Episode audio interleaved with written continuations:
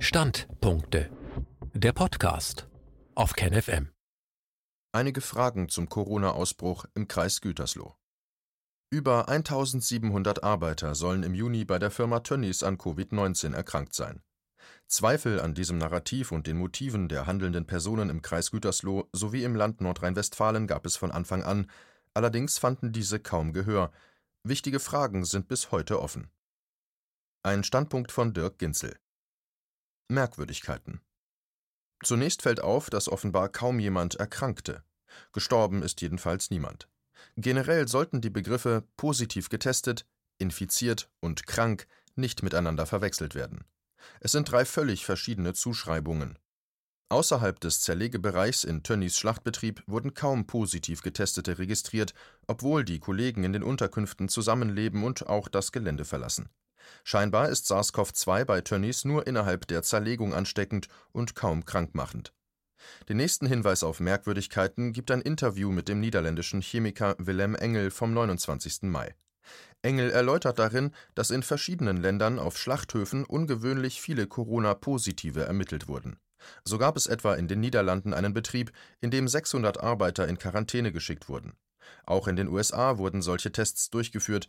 Betroffen waren keine Großbäckereien oder Automobilwerke, sondern vor allem Schlachthöfe, die reihenweise geschlossen wurden, sodass sich Donald Trump sogar um die Fleischversorgung der USA sorgte. Der britische Guardian schrieb dazu am 11. Mai: Zitat die USA wurden am härtesten getroffen, mit Ausbrüchen in mehr als 180 Fleisch- und Lebensmittelverarbeitungsbetrieben. Aber auch andere Länder mit stark konzentrierten Fleischlieferketten wie Irland, Spanien, Australien, Deutschland, Brasilien, Kanada und Großbritannien haben Probleme. Zitat Ende.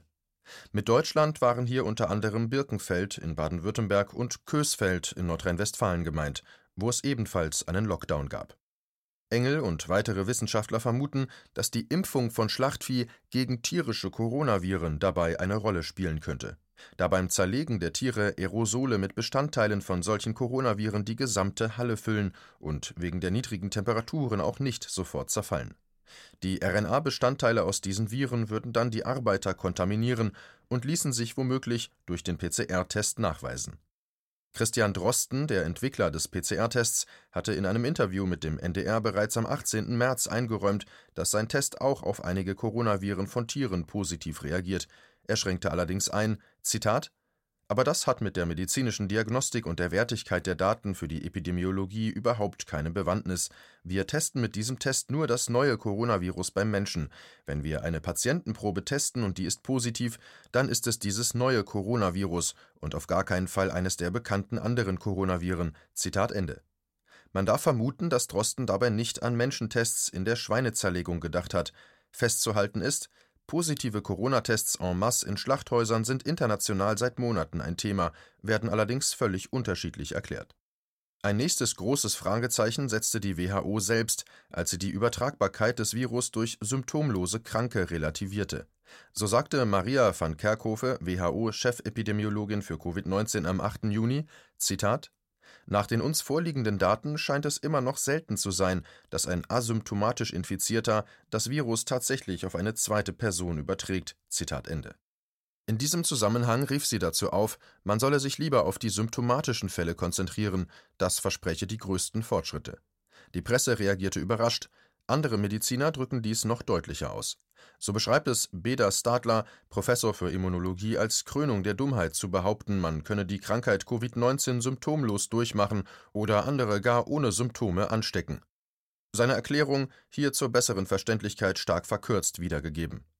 Die Viren dringen in die Zellen ein und fangen dort an, sich zu vermehren. Wenn das Immunsystem den Eindringling erkennt und stark genug ist, wird das Problem beseitigt, bevor es zu Symptomen kommt. Dies bedeutet, es sterben nur wenige Körperzellen und die Viren können sich nicht in dem Maße vermehren, das nötig ist, um weitere Menschen anzustecken. Diesen Zustand, so Stadler, nennt man nicht symptomlos krank, sondern immun. Schafft das Immunsystem es nicht, eine Immunität herzustellen, kommt es zur Krankheit. Dabei sterben viele eigene Körperzellen und es bilden sich Symptome. Nur dann können sich so viele Viren bilden, dass eine Ansteckung anderer möglich wird. Der Artikel Corona-Aufarbeitung Warum alle falsch lagen von Professor Stadler sei hiermit zur Lektüre empfohlen. Dort wird unter anderem auch dieser Vorgang ausführlich erklärt. All dies ist auch keineswegs neu. sondern vielen Ärzten von anderen respiratorischen Viruserkrankungen bestens bekannt. Völlig neu hingegen wäre, symptomlos krank sein zu können. Es spricht inzwischen viel dafür, dass SARS-CoV-2 dieses Phänomen zu Beginn der Pandemie fälschlicherweise zugeschrieben wurde, entweder aus Unwissenheit oder um eine außerordentliche Gefährlichkeit begründen zu können. Auch Sucharit Bhakti, der 22 Jahre lang das Institut für medizinische Mikrobiologie und Hygiene an der Universität Mainz leitete, stellt das Konzept des symptomlosen Ansteckens in Frage. In seinem neuen Buch Corona Fehlalarm schreibt er: Zitat Herr Drosten verbreitete sehr früh, dass asymptomatische Personen sehr ansteckend sein könnten. Die zentrale Studie, auf die er sich bezog, mit ihm als Co-Autor, berichtete, dass die chinesische Geschäftsfrau, die bei ihrem Besuch in Bayern Mitarbeiter eines Autozulieferers infiziert hatte, selbst keine Symptome hatte. Die Veröffentlichung hat weltweit für Aufsehen gesorgt und gleichzeitig zu einer großen Verunsicherung geführt. Ein Virus, das von Menschen verbreitet wird, die keine Symptome haben, lässt sich nur sehr schwer kontrollieren. Diese Furcht stellte eine treibende Kraft hinter vielen Extremmaßnahmen dar, die kurze Zeit später verhängt wurden, vom Besuchsverbot von Krankenhauspatienten bis hin zur Maskenpflicht. Praktisch unbekannt geblieben ist dabei die Tatsache, dass der in dieser Schlüsselarbeit publizierte Befund sich als absolut unzutreffend herausgestellt hat. Im Nachhinein ergaben Recherchen, dass die Chinesin während ihres Aufenthaltes in Deutschland unter starken Beschwerden gelitten hat, diese waren jedoch nicht offensichtlich, weil sie schmerz- und fiebersenkende Mittel eingenommen hatte. Zitat Ende. Erwähnt sei, dass Maria van Kerkhove innerhalb der WHO Widerspruch geerntet hat und es zu dem Sachverhalt dort unterschiedliche Sichtweisen gibt. Klar ist aber auch, eine eindeutige Äußerung der WHO, dass symptomlos Kranke keine relevante Gefahrenquelle sind, hätte erhebliche Konsequenzen. Masken, Corona-App, Social Distancing, PCR-Massentests, Abstandsregeln würden über Nacht ihre offizielle Berechtigung verlieren. Die Grundlage des allgemeinen Schreckens ist ja gerade, dass jeder in jedem Zustand infektiös sein könnte und man sich vor allen Menschen hüten muss. Ohne diese Annahme wäre Covid-19 wie eine Grippe. Offensichtlich Gesunde stecken niemanden oder noch niemanden an, Kranke möglicherweise schon. Es reicht, um eindeutig Kranke einen Bogen zu machen. Nachdem inzwischen alle anderen Merkmale und Kennzahlen von Covid-19 in den Bereich der Grippe gerutscht sind, müsste man somit wohl alle Pandemiemaßnahmen sofort beenden.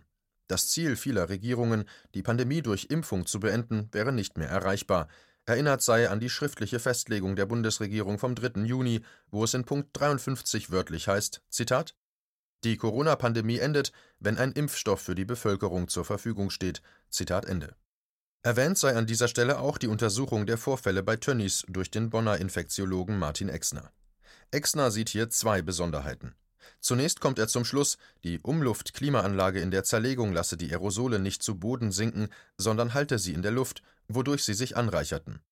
Als nächstes folgert Exner, dass es dadurch zur Infektion gekommen wäre, obwohl ein solcher Infektionsweg für respiratorische Viren bislang nicht bekannt gewesen sei.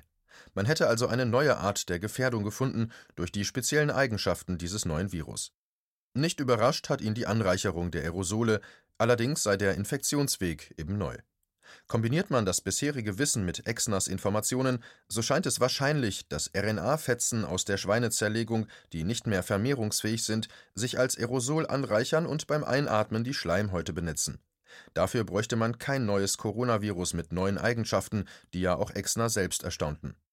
Weiterhin ist unklar, wie die WHO von seltenen Fällen asymptomatischer Ansteckung sprechen kann, wenn hier angeblich 1700 von ca. 2000 Arbeitern der Zerlegung auf diese Weise angesteckt wurden. Asymptomatisch wären hier die Ansteckenden wie auch die Angesteckten. Zusätzlich sei darauf hingewiesen, dass es eine Kreuzimmunität durch andere Coronaviren gibt. Diese wird von Professor Bhakti auf 80 bis 90 Prozent geschätzt. Ein Team um die Immunologen Andreas Thiel und Claudia Giesecke-Thiel kommt auf etwa 50 Prozent. Der Wert von Professor Bhakti würde allerdings erklären, dass weltweit keine Population, selbst mit einem normalen Mix aus gesunden und immungeschwächten Menschen, über einen Anteil von 20 Prozent hinaus infiziert wurde. Sogar das als Epizentrum bekannte Gangelt kam nur auf 15 Prozent. Wie eine Population von gesunden Arbeitern, alle unterhalb des Rentenalters, eine Infektionsquote von über 80 Prozent erreichen kann, erscheint in der offiziellen Interpretation mehr als rätselhaft. Zusammenfassend gesagt, müsste also bei Tönnies das SARS-CoV-2-Virus eine neue Eigenschaft von Coronaviren gezeigt haben, die ansonsten bislang nicht beobachtet wurde und auch Professor Exner erstaunte. Es müssten weiterhin in großem Umfang asymptomatische Ansteckungen stattgefunden haben, was laut WHO und anderen Experten unwahrscheinlich bis unmöglich ist. Außerdem wären weitaus mehr Menschen angesteckt worden, als dies durch die vorhandenen Kreuzimmunitäten erklärbar wäre. Zudem gibt es kaum Ansteckungen von Kollegen aus anderen Abteilungen und so weiter. Die Liste der kleinen Wunder und Unmöglichkeiten ist lang. Eine weit plausiblere Erklärung scheint hingegen die Kreuzreaktion des Drosten-PCR-Tests auf die RNA tierischer Coronaviren zu sein. Dazu passt auch die Arbeit von Professor Exner zur Anreicherung der Aerosole.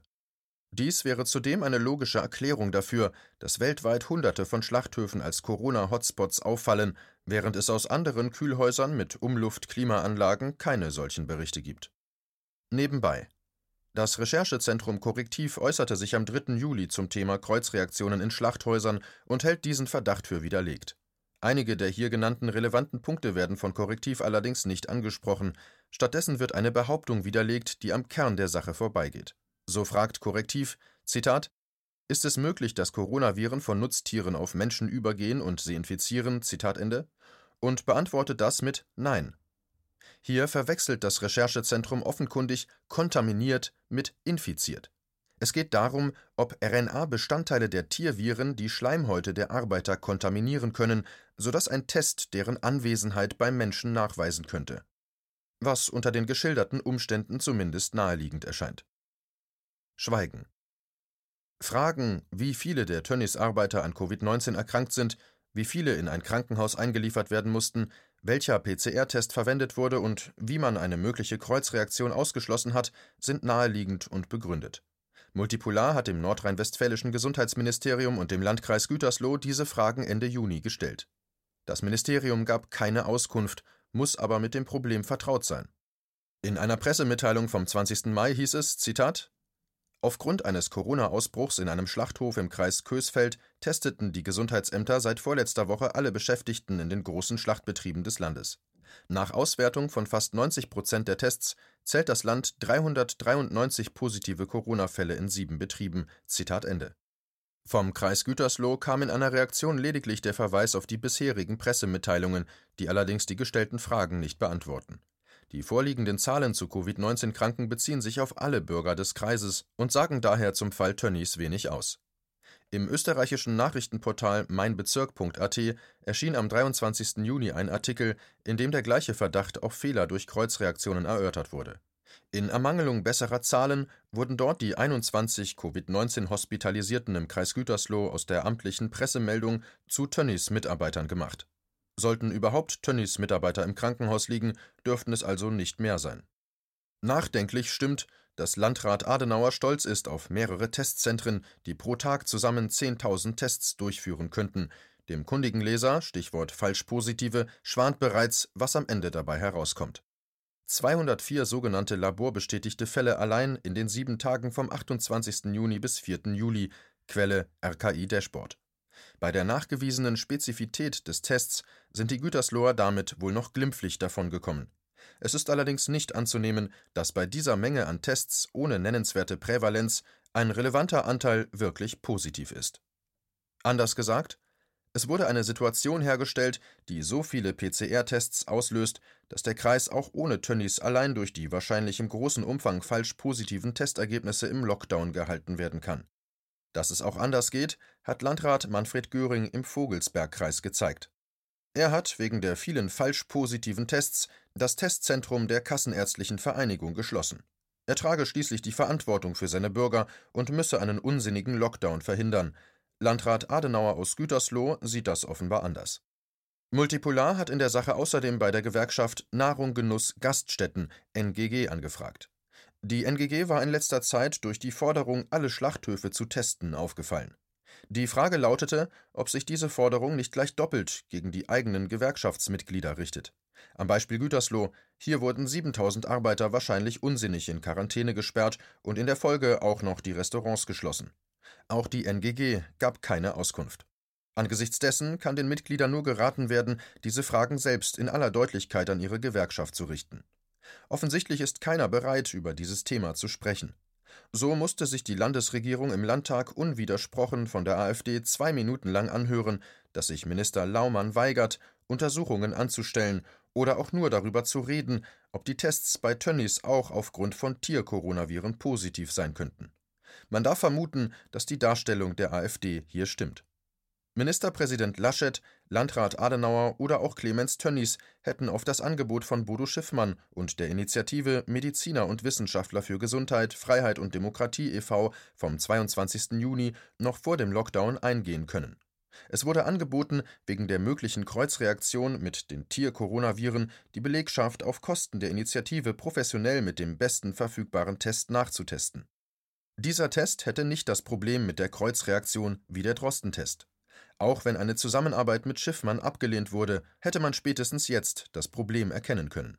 Trotzdem wurden die beiden Landkreise Warendorf und Gütersloh in den Lockdown geschickt und 7000 Arbeiter eingesperrt. Insgesamt erscheint das Handeln der Akteure Laschet, Laumann, Adenauer und Tönnies eigentümlich, denn es kann bei allen ein erhebliches Interesse an der Vermeidung eines Fehlalarms unterstellt werden.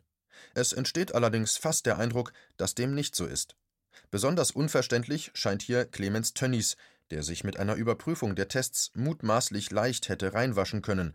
Warum lässt er sich nun als verantwortungsloser Buhmann hinstellen und erträgt die wochenlange Schließung seiner Fabrik? Das Wunder von Gütersloh, so nennt es zumindest Bodo Schiffmann, findet in der Nacht vom 2. auf den 3. Juli statt.